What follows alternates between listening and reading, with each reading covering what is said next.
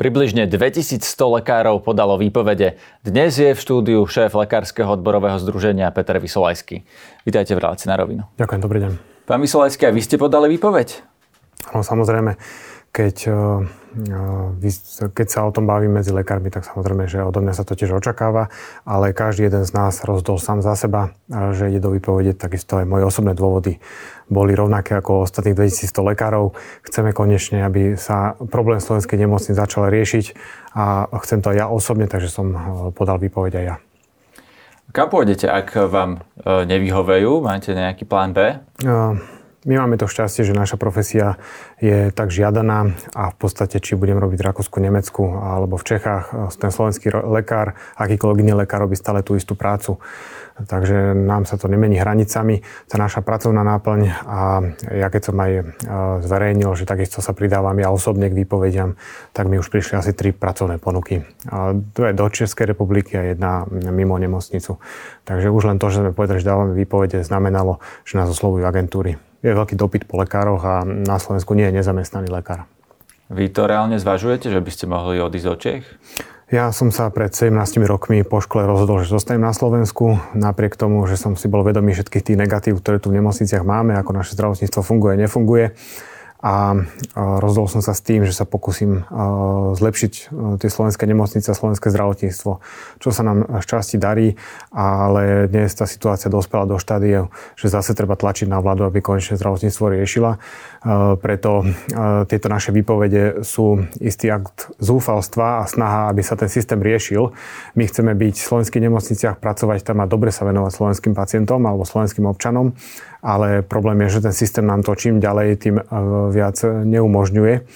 A, toto je tá naša motivácia, prečo sme dali výpovede. Ja tomu lekári... rozumiem, prepačte, že uh, vlastne je to spôsob nátlaku na štát, aby vám vyhovel v tých požiadavkách, o tých ešte budeme dnes diskutovať, ale teraz sa vás naozaj pýtam, ak vám nevyhovejú, pôjdete do toho Česka? Ja mám možnosti, nemám s tým problém aj z nemocnice, ak by som musel odísť. Takže to, každý jeden z nás položil túto otázku predtým, ako sme podali výpovede a tohto sa nebojím, že by som nemal prácu. Veľmi rád by som si na mesiac oddychol z práce a mal napríklad ten december voľný, ale uvedomujem si tú situáciu v našom kraji, na mojom oddelení, že to nebude možné. Jednoducho to oddelenie nemocnica tento štát je naša spoločnosť je odkazaná, aby tých 2100 lekárov tu zostalo. Prečo práve teraz ste podali tie výpovede, lebo mohli ste už pred pandémiou, boli tieto isté problémy, ktoré popisujete, aj nízke platy, aj tie systémové problémy. Ak sa nebudú riešiť, tak to budú aj o dva roky. Čiže hmm. prečo teraz je ten správny čas na niečo takéto? My na toto dlhodobo upozorňujeme a snažíme sa to vyriešiť a tlačiť na vládu argumentáciou, stretnutiami, rokovaniami, vysvetľujeme verejnosti, zverejňujeme tie problémy slovenského zdravotníctva, upozorňujeme na to všetky tie možnosti, ktoré sme mohli spraviť mimo výpovedí, sme už urobili. Na to treba samozrejme čas. Bola tu potom pandémia, ktorá samozrejme sa odhodlali zvládnuť to čo najlepšie museli by sme byť v nemocniciach a nebol čas riešiť tieto problémy. Bolo treba zachraňovať životy. Množstvo pacientov sme mali zahltené nemocnice, takže sme riešili tieto veci.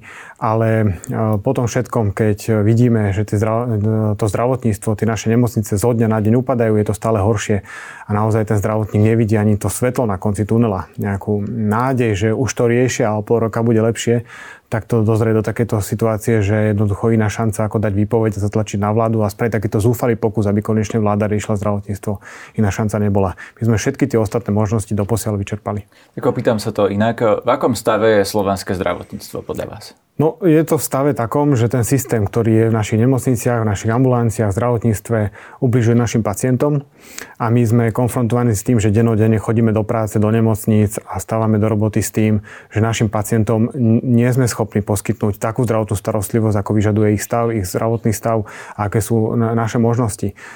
My sme v tomto veľmi oklieštení a závidíme tým krajinám a lekárom, čo môžu pre pacientov urobiť a nám ten systém čím ďalej tým viacej obmedzuje možnosti, ako pomáhať pacientom. Skúste byť konkrétni, lebo ste povedali v podstate, že e, zdravotníctvo ubližuje pacientom, lebo mm. nefunguje systém. Tak čo konkrétne to je, ako konkrétne to vyzerá? Napríklad e, čakacie doby na operáciu na druprsníka sú dva mesiace. My tu máme skvelú celú laickú kampaň, aby si ženy vyšetrovali prsníky, aby čím skôr si zistili hrčku a utekali s tým čím skôr do nemocnice. A keď sa toto všetko udeje a tá žena naozaj príde s tým na diagnostiku, v nemocnici ju rýchlo zdiagnostikujeme, zistíme, že tam je naozaj nález na operáciu, tak je vieme dať termín o dva mesiace. A to tým, tým ženám a tým pacientom musíme mi povedať, že pani, ale o dva mesiace máme čas na operáciu, lebo nemáme personál a inak to nejde, takéto sú čakačky. Keď máme screening rakovinu, na rakovinu hrubého čreva na Slovensku, a e, to je chvála Bohu, pretože rakovina hrubého čreva u mužskej populácie je jedna z najvyšších v Európe na Slovensku. Máme screening, teda, že si e, ľudia vyšetrujú e, skryté krvácanie a ak je pozitívne, tak by mala nasledovať kolonoskopia, čo môže človeku naozaj zachrániť život a ochrániť od ťažké chemoterapie, radioterapie, operácií. Ale my vieme dať ten termín na tú kolonoskopiu až o 3 mesiace najskôr. A pri tomto nádore prsníka, pri tom hrubom čreve, tieto odklady spôsobia naozaj, že ten človek e, čo teraz bude musieť ísť na náročnejšiu liečbu, alebo sa môže stať, že e, bude každý, pre neho neskoro. Každý ten odklad a tie čakacie doby na operácie sa v našich nemocniciach po pandémii zdvoj, trojnásobili dva až trikrát dlhšie ľudia čakajú na operácie. To je naprieč nemocnicami a kvôli tomu, že nemáme inštrumentárky, nemáme sestry na operačné sály, nemáme anesteziológov, absentujú chirurgovia, ginekologovia. Toto sú vážne veci, ktoré my musíme denodene zažívať. Rozumiem, pán ale, ale, ale, je, ale počkajte, že nevidíme te, vy ste riešenie. teraz povedali, že uh, chýbajú tí lekári a keď vy podáte výpovede, tak ich ale bude chýbať ešte viac a tým pádom uh, neublížite tým pacientom vy, keď odtiaľ odídete? No podstatne viacej ublížime vtedy, ak nespravíme nič a budeme sa na to pozerať, lebo to je priama čiara dole, že tá kvalita klesne a čakačky sa budú len predlžovať. A my tlačíme na kompetentných, na ministerstvo, na vládu, aby to konečne riešila, aby sa tie čakačky začali skracovať. Veď sa opýtate ministra, aké má riešenie. Nie je žiadne na skracovanie čakačiek. My nevidíme, že by sestry pribudali do systému. Ja keď mám kolegyne, ktoré majú 60 rokov, sestry alebo 55 ročné, ja viem, že za pár rokov idú do dôchodku alebo do predčasného dôchodku a, a o rok, o dva to bude ďaleko horšie s tými čakačkami. Rovnako nevidím, že mám nových kolegov, ktorí by chceli zostať v nemocnici a skúsení lekári idú idú do ambulancií, mimo nemocnicu, mimo systém alebo, alebo do zahraničia. A toto je to, čo ja vidím, že ako lekár na mojom oddelení, na mojom pracovisku, že o rok, o pol roka, o dva roky to bude ďaleko horšie pre tých pacientov. Preto som dohraný do situácie, že buď podám výpoveď, aby som tlačil na vládu, nech to konečne rieši, alebo sa budem mlčky pozerať, ako sa tie čakačky len predlžujú. Oni, oni tam není žiadna nádej, že sa budú skracovať, že už nám pribúdajú sestry, sú na škole, za chvíľku skončia, prídu k nám do nemocnice. Práve naopak, ja vidím, že tie moje len budú ubúdať a takisto takisto aj moji, moji starší skúsení kolegovia, že ubúdajú, lebo majú 60 rokov. A my v tomto nevidíme žiadne riešenia zo strany vlády. Tak sa pozrieme na tie vaše riešenia. Vy mhm. ste hmm. navrhli alebo požadujete tou nátlakovou akciou 8, e, máte 8 požiadaviek, e, tá hlavná, alebo to, čo ministerstvo zdravotníctva hovorí, že je hlavná požiadavka, oni to dokonca formulovali tak, pani štátna tajomnička, e, že hovorí, že vaše, váš hlavný záujem sú platy a dokonca to formuluje tak, že 95% času sa hovorí len o platoch a keď vám na tom predchádzajúcom stretnutí povedali, že na takú požiadavku vašu platovú nemajú peniaze, že to bol vlastne zlom v tých rokovaniach a že ste sa v podstate zdvihli a odišli. Je to pravda? Sú platy vaša najzásadnejšia požiadavka? No to tvrdí ministerstvo zdravotníctva, ale my opakujeme, že máme 8 požiadaviek aj keď ministerstvo navrhlo zákon o navyšovaní miest e, do parlamentov, my sme povedali, že máme ďalších 7 požiadaviek, ktoré chceme riešiť a nedá sa povedať, že teraz, keď sa navýšia platy lekárom, tak máme po problémoch. To my hovoríme otvorene, že, že treba riešiť ďalšie veci, ktoré sú komplexne dôležité a môže to byť ten zlom, aby nám narastal počet personálu v nemocniciach, ale jedna alebo dve požiadavky, ak sa splnia, ten systém nevyrieši. Preto máme 8 vecí. Ano, k tým 8, 8 rôznym sa dostaneme, ale zostaňme pri tých platoch. Povedzme si, hmm. aký je plat lekára lekára, povedzme takého nejakého priemerného lekára v systéme, v nemocnici teraz, aký navrhuje ministerstvo, ako ho navrhuje zvýšiť, ako by ste si to predstavovali vy, aby e, náš divák mal predstavu, o akých e, sumách sa rozprávame. Áno. E, plat lekára v nemocnici, teda v lôžkom zariadení určuje zákon niekoľko rokov, takže je to verejne dostupná informácia. Podobne ako plat poslanca alebo ministra, je to násobok priemernej mzdy alebo sudcu. My máme trošku iné koeficienty ako tieto iné profesie, ale pri lekároch neatestovaný lekár to je ten, čo môže pracovať len pod skúseným kolegom. Teraz začínajúci lekár má nástupný plat 1,25 násobok priemernej mzdy keď chcete v sume, tak je to okolo 1600 eur v hrubom. A skúsený atestovaný lekár, ktorý v, asi v 30. roku života zatestuje, získa skúšku a, a papiere na to, že môže pracovať samostatne a, a dostane plat 2,3 násobok priemernej mzdy, čo okolo 2600 eur pri súčasných priemerných mzdách hrubom.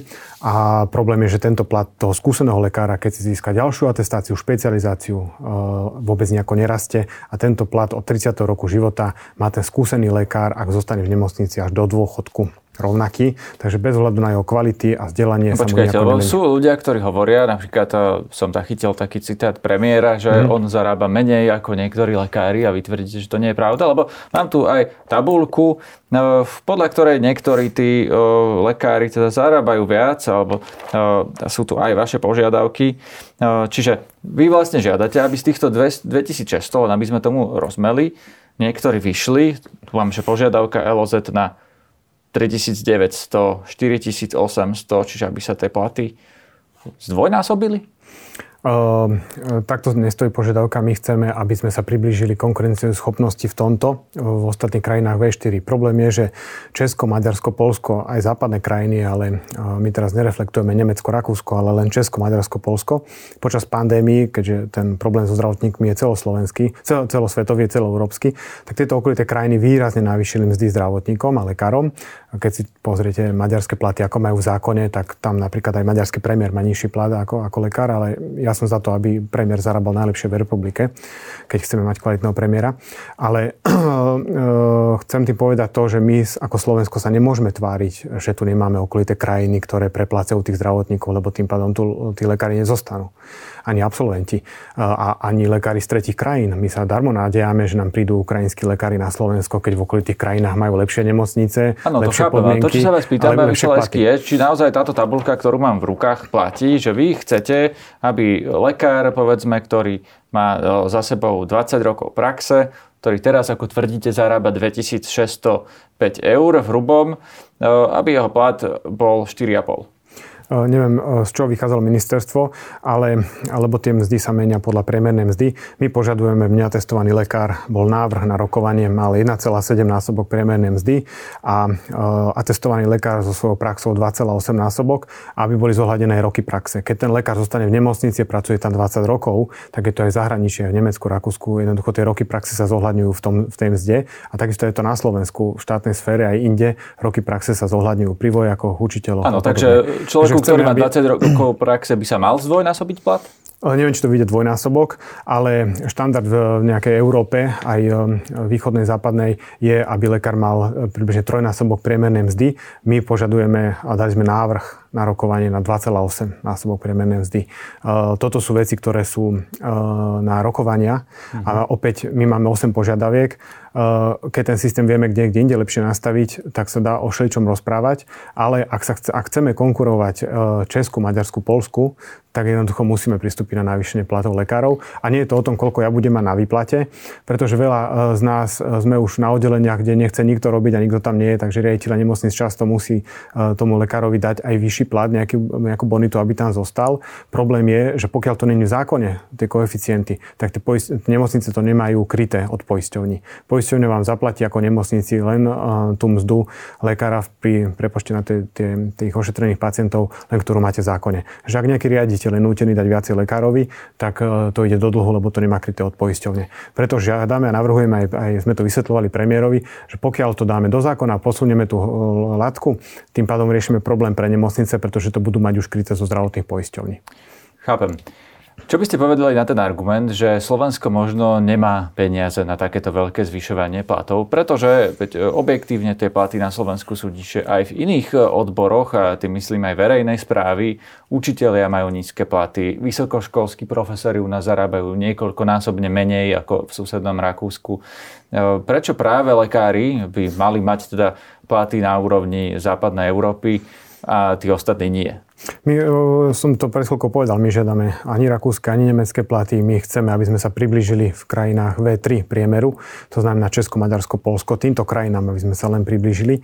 A prečo tak otázka je odpovede? Preto, že my musíme tých lekárov tu nejako udržať. To nie je opäť o tom, či som ja spokojný so mzdou, ale či budem mať nového kolegu, nového lekára. Či ten mladý človek, ktorý tu skončí medicínu alebo v Čechách, či príde robiť do slovenskej nemocnice a či môj kolega, ktorý je skúsený a všade inde na Slovensku zarobí viacej, ako v nemocnici, či zostane v tej nemocnici.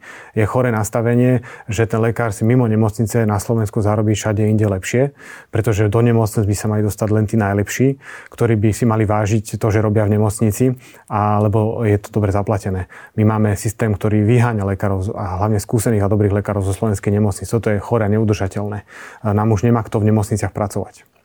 No a keď vám povedia, že jednoducho štátny rozpočet na to nemá, máme tu nejakú dlhovú brzdu, keď ju neodbrzdíme, tak nemáme odkiaľ tie peniaze zobrať? Každoročne úrad hodnoty za peniaze vydáva správu k ministerstvu zdravotníctva, kde má veľké limity a koľko peniazy sa kde dá ušetriť. Napríklad, e, ak by sa začali riešiť, e, začala riešiť lieková politika, tak e, v liekoch podľa útvaru hodnoty za peniaze ministerstvo zdravotníctva dokáže ušetriť okolo 120 miliónov eur. Za PCR testy sme platili o 20 eur na jeden test viac ako Česká republika. Máme CT, MR, ktoré sú drahšie často ako v Čechách. Máme tu super ziskové firmy v slovenskom zdravotníctve, ktoré nevieme, čo vôbec robia v zdravotníctve a čo tam vlastne zarábajú, aké obrovské peniaze. Unikajú nám e, peniaze v krížovom vlastníctve jednej finančnej skupiny.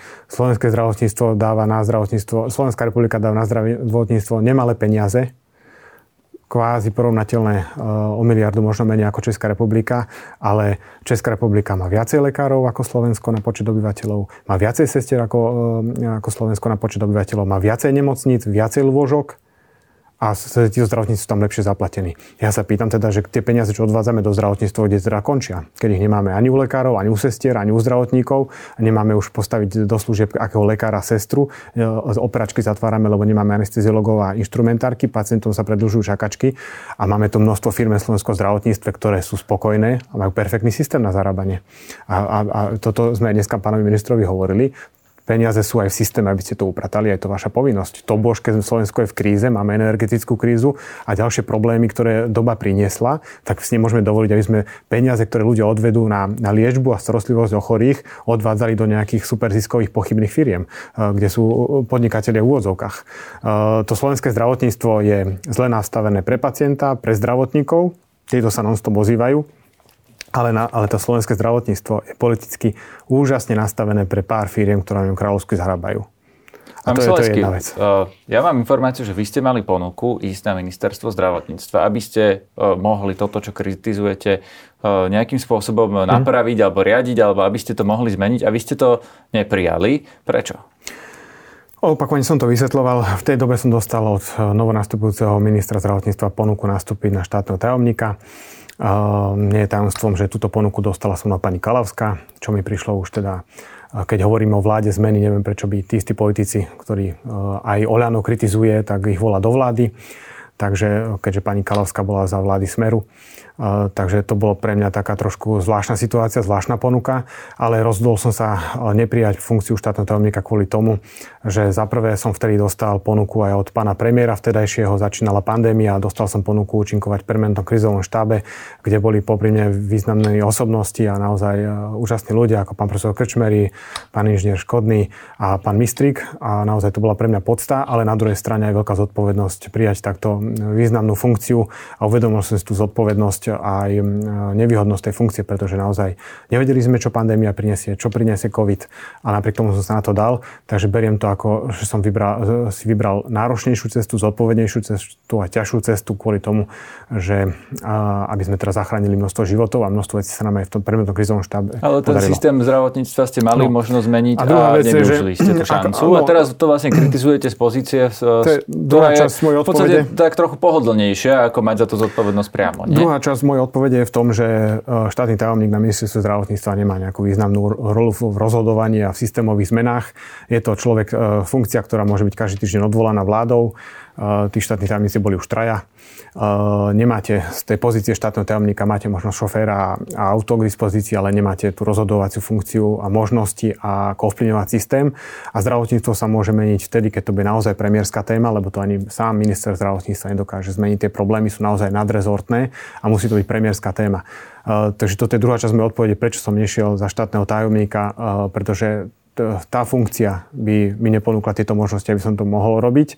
Na druhej strane, pri súčasnom mojom postavení a keďže zastupujem tých 2100 lekárov, je ďaleko väčšia šanca, že sa nám s tým zdravotníctvom podarí niečo pohnúť, ako keby som tam bol na 3 mesiace štátnym tajomníkom. Poďme k tým ďalším vašim požiadavkám. Tá prvá, e, ktorá je aj prvá v zozname vašich požiadaviek, je vlastne na dofinancovanie nemocníc alebo na zmenu systému ich financovania, tak aby e, vlastne dostávali peniaze nemocnice za všetky výkony, ak tomu správne rozumiem. Mm. To je to, o čom sa hovorí ako DRG systém. E, je toto tá najzásadnejšia vec z toho zoznamu, ako hovoríte, že tie platy ako najzásadnejšie vykresluje vlastne len ministerstvo? Ehm, vykreslili tak ministerstvo, my hovoríme, že máme 8 požiadaviek, ktoré sú komplexné, pretože ten systém treba riešiť na viacer, problém systému treba riešiť na viacerých úrovniach. Poriadok vo financovaní nemocníc je naša prvá požiadavka a je to problém v tom, že slovenské nemocnice nemajú zaplatené, ak dobre vyliečia pacienta, často nemajú pokryté ani náklady.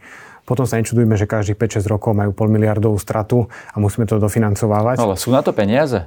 No, keď e, tu zo, um, garantujeme v ústave každému jednému obyvateľovi zdravotnú starostlivosť na úrovni najnovšej medicíny, a ja som ako lekár povinný ju poskytnúť a dať tomu pacientovi to, čo medicína káže, tak potom musí niekto povedať, že e, kto to zaplatí. To bož, ak máme super ziskové poisťovne, ktoré dokážu rôznymi tunelmi očerpávať pol miliardy zo systému, ako išlo na Cyprus, však konec koncov pán e, predseda Oľano Matovič aj s ex-ministrom Krajčím boli na, na Cypre, kde toto kritizovali ako predvolebnej kampani.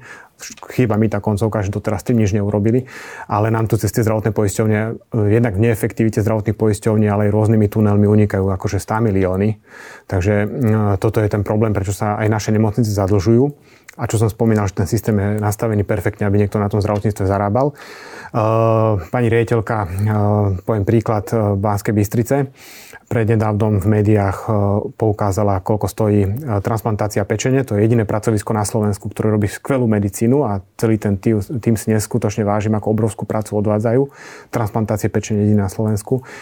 Ich tá liečba, transplantácia jedna stojí od 20 do 60 alebo 80 tisíc eur tá liečba toho pacienta, ale od poisťovne pani riaditeľka uviedla, že dostávajú 19 tisíc eur. E, akože prečo sa potom čudujem, že tá nemocnica sa zadlžuje? E, toto sú e, denodenné naše starosti, že my odvedieme skvelú prácu, pacienta vyliečíme, zachránime život, ale spravili sme nemocnice dlh, pretože poistenia to nezaplatí. Podľa tom... ministra zdravotníctva je práve toto najťažšie riešiteľná požiadavka, pretože to vyžaduje systémovú zmenu. E, tá systémová zmena je vlastne aj v tej reforme tých nemocníc, e, ktorú presadzuje ministerstvo. E, je toto podľa vás riešenie, alebo ešte inými slovami, čo chcete presne od ministra, aby akým spôsobom toto vyriešil? Chcete, aby predložil zákon e, na stôl, kde bude napísané, že každá nemocnica dostane zaplatené všetko a ten zákon, aby prešiel parlamentom, až potom stiahnete tie výpovede, alebo čo vlastne od toho ministra čakáte, že v čo urobí v tomto konkrétnom bode? Áno. Uh, Úrad pre dohľad nad zdravotnou starostlivosťou prednedávno vydal uh, výsledky analýzy, kde sa pozrel na financovanie nemocníc a záver tejto analýzy Úradu pre dohľad nad zdravotnou starostlivosťou bolo, že súčasné financovanie nemocníc, tak ako je nastavené, je neudržateľné a povedie ku kolapsu štátnych nemocníc. To bol Úrad pre dohľad. To vieme, ja sa no. vás pýtam na riešenie. A toto je to, čo pohovoríme. Riešenie je jedno z možností, ako upratať financovanie nemocníc je systém DRG, teda systém platieb za konkrétnu diagnózu. A ten má byť od roku 2024, od januára. To počúvame 11 rokov, že bude už o, o 2 roky skúšobná doba a prešlo 11 rokov takýmito slubmi. Uh, ale uh, tento systém DRG nie je jediné riešenie. Môže byť aj zákon o cenách, tak ako je to v iných rezortoch. Jednoducho nemôže vás nikto nútiť vyrábať niečo pod náklady. Takisto by nemal nemocnice nikto nútiť pracovať pod náklady a platiť im pod náklady, pod nákladové ceny. Ale teda ten DRG systém je možnosť, ako toto riešiť. Je to zatiaľ e, najlepšia možnosť v Európe. a sme posledná krajina Európskej únie, ktorá tento systém v platbách nemocníc nemá. To sa asi nedá zo dňa na deň, čiže to sa dá robiť tak. prísľub, to... že to bude od 1. januára 2024 vám nestačí? Nie, lebo také prísľuby sme počuli za tých 10 rokov, odkedy sme to odkúpili no, od Nemecka. A teda čo, čo vlastne by mal ten minister urobiť? Tam smerujem celý čas. Áno. Uh, my sme v auguste požiadali, poviem vám tú genézu, v auguste požiadali uh, pána premiéra o stretnutie a riešenie tejto vážnej situácie v nemocniciach. Pohrozili sme, že nebudeme slúžiť na časy, tak potom, až sa s nami pán premiér stretol, e, vysvetlili sme mu tie naše požiadavky, aj tento prvý bod DRG. Pán premiér musím uznať, že dal spraviť pracovné skupiny na ministerstve zdravotníctva, aby na tých bodoch začali robiť. E, pracovná skupina k DRG zistila e, začiatkom tohto roka, že doteraz sa na tom nič nerobilo na ministerstve. To ležalo ľadom. Aj z súčasnej vlády. Tak predchádzajúci ministrov, ale súčasný. Oni v marci zistili, že na DRG nikto nič nerobí. Ale teda, to, to, to je vyjadrenie pani, pani štátnej tajomničky, to vám povedal aj pre vaše, nestačí, vaše médium. To je znova tá, tá istá Hej, otázka. Ale ono je to v, v rovine, pokúsime sa a ak sa všetko vydarí, 2024 mohla no dobré, ale majú zaviesť zajtra, veď to asi nie je realistické. Nie, my potrebujeme vidieť, že naozaj sa na tom robí, lebo my to DRG robíme v nemocniciach. Pri každom prepustení my tú diagnozu píšeme a vidíme, či to funguje, či to už naozaj realizujú alebo nie. My potrebujeme vidieť, že to naozaj realizujú, lebo nám už tie sluby nestačia, lebo vidíme po desiatich rokoch, že sluby nevedú k ničomu. Musíme vidieť konkrétne veci. Eh, keď hovoríme o DRG a že pán minister má naozaj eh, záujem, aby tie nemocnice začali byť financované aspoň na úroveň svojich nákladov, tak to musí byť aj v rozpočte. My sa každoročne pri debate o rozpočte na ministerstve zdravotníctva na tripartite pýtame, náš právnik, pán minister, súčasné nastavenie toho rozpočtu, ktoré predkladáte, umožní, aby sa nemocnice nezadlžovali? Každoročne nám odpoveda, že neumožní. Takže tak, tento, tento rozpočet, rozpočet, čo má teraz Igor Matovič v rukách... My sme tak, chceli vidieť, pán minister na základe rokovaní slúbil, zase, zase ďalší prísľub. Sme dostali, že by tam malo byť nejaké milióny navýšenie pre nemocnice, tak budeme vidieť, či to myslí naozaj vážne, či tie peniaze pre tie nemocnice sú určené. A hlavne chceme vidieť aj, že sa to sprocesuje, lebo o tom DRG sa pekne rozpráva, minister povie, že na tom pracuje, ale my to máme pod rukami. Každý deň v nemocniciach, či ten DRG ju spúšťajú alebo nie. My to vidíme, lebo každý deň pri prepušťacej správe vypisujem aj DRG diagnózy, takže my vidíme ako sa to procesuje a či sa to naozaj hýbe. Takže toto nás sa už nedá oklamať slubami. My to, my to vidíme každý deň v nemocniciach. Či, či to no, naozaj ale začína jasné, fungovať. že vidíte, že to nefunguje, keď to má fungovať od januára 2024, nie? Hej. Ale keď vidíte, že ministra, počúvate ministra, že už to o rok bude fungovať a vy stále zle vykazujete tie údaje v nemocniciach a stále nie na to systém, aby ste to dobre robili a, a odoslali a niekoho to zaujímalo, aké diagnózy ste nakodovali, tak vidíte, že, že sú to plané sluby. O tom hovorím celkový ten problém, ktorý aspoň tak chápem, že to hovorí ministerstvo zdravotníctva, ktorý oni majú s vami, je ten, že e, nerozumejú, čo presne chcete. Oni napríklad tvrdia, že na týchto 8 e, požiadavkách pracujú. Tu mám e, list od ministra zdravotníctva, ktorý hovorí, že tu vám napísali vlastne ku každej tej požiadavke, že na tom pracujú. Podľa vás na tom pracujú nedostatočne, alebo chceli by ste, aby to dali do nejakej inej formy. Vy hovoríte o memorande. Memorandum je tiež vlastne len iná forma e, toho, tej dohody alebo nejakého slubu. Čiže ak vám slúbia na papieri, ktorý bude mať nápis memorandum, že vám e, niektoré tie požiadavky splnia, tak stiahnete tie výpovede?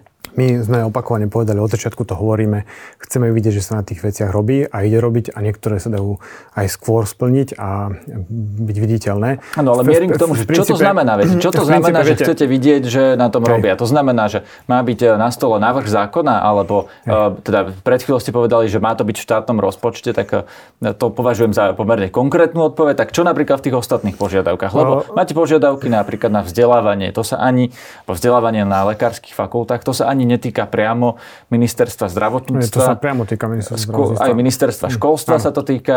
Školstvo tiež hovorí, že nemá peniaze.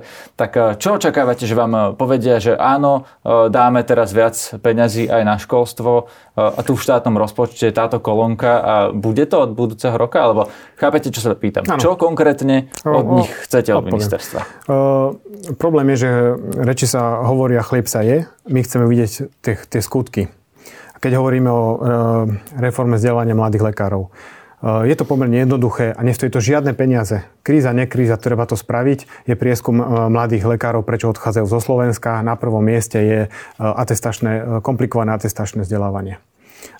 My sme povedali už pred rokom, predložili ministerstvu, vieme, že všetci, ale väčšina z nich odchádza do Čech a testovať, tak správame ten český systém, ktorý je v súlade s Európou, dajme ho aj na Slovensko. No, je jednoduchší, to je znamená, jednoduchší. majú zmeniť vyhlášku, majú zmeniť no, zákon? Áno, áno, Áno, veď to, to sa inak aj nedá.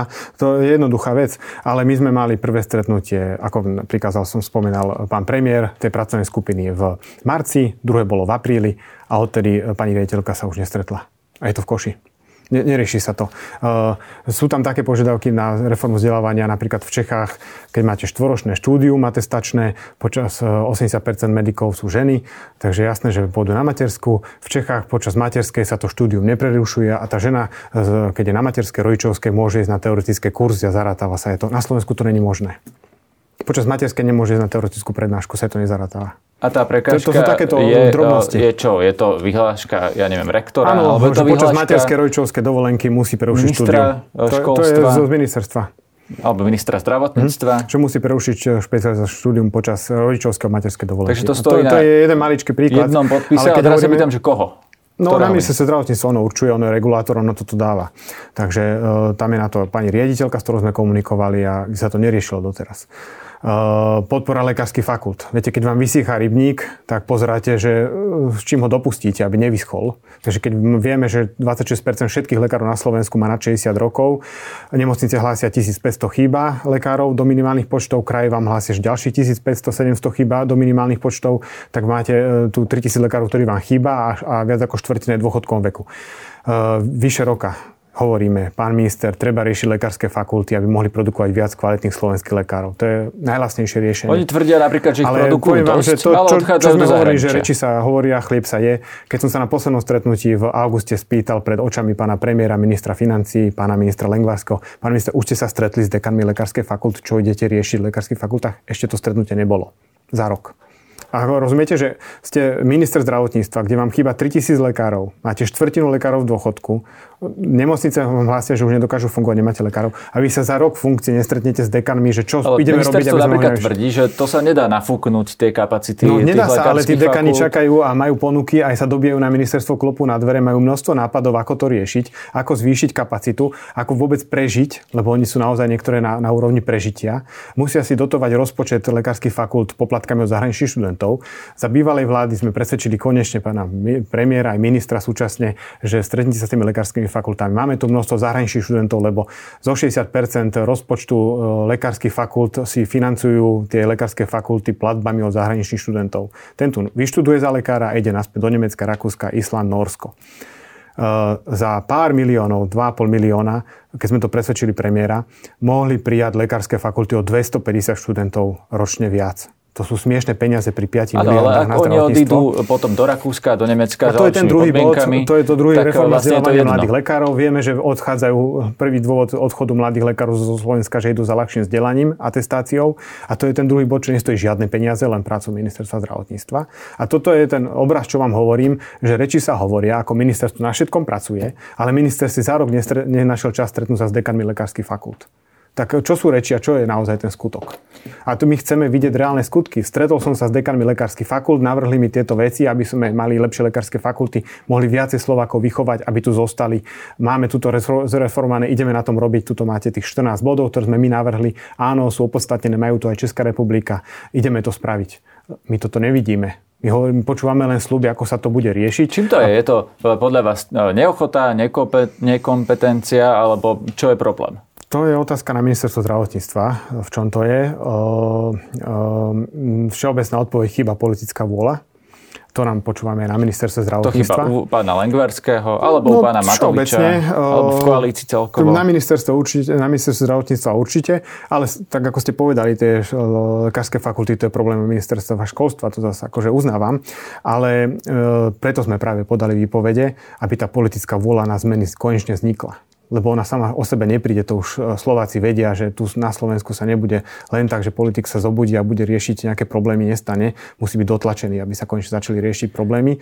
A my chceme týmto tlakom na vládu, aby konečne začala riešiť problém slovenského zdravotníctva, ktoré nie sú len oplatok, ako ste počuli. Tu sú systémové zmeny, ktoré treba zmeniť a nestoja nič, len že e, zamestnanci ministerstva začnú pracovať. Úplne posledná vec, ktorou to uzavrieme, je to, že keď sa chcete na niečom dohodnúť, tak zrejme budete musieť aj vy urobiť niekde kompromis. Ste pripravení niekde urobiť kompromis a keď, tak kde z tých 8 požiadaviek?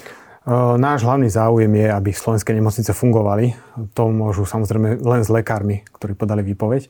Takže náš záujem je, aby sme sa mohli v kľude vrátiť k slovenským pacientom do slovenských nemocníc a tam si robiť dobrú prácu, naše povolanie Ale neodpovedáte mi na tú a, otázku. A, pre, preto hovorím, že uh, z týchto 8 požiadaviek uh, sú dôležité riešiť všetkých 8. Samozrejme, keď v nejakom bode sa posunieme lepšie, ako žiadame, tak sa dá v inom bode uh, uh, trochu ustupovať, ale potrebné riešiť všetkých 8 oblastí. Ďakujem za rozhovor. Ďakujem aj ja.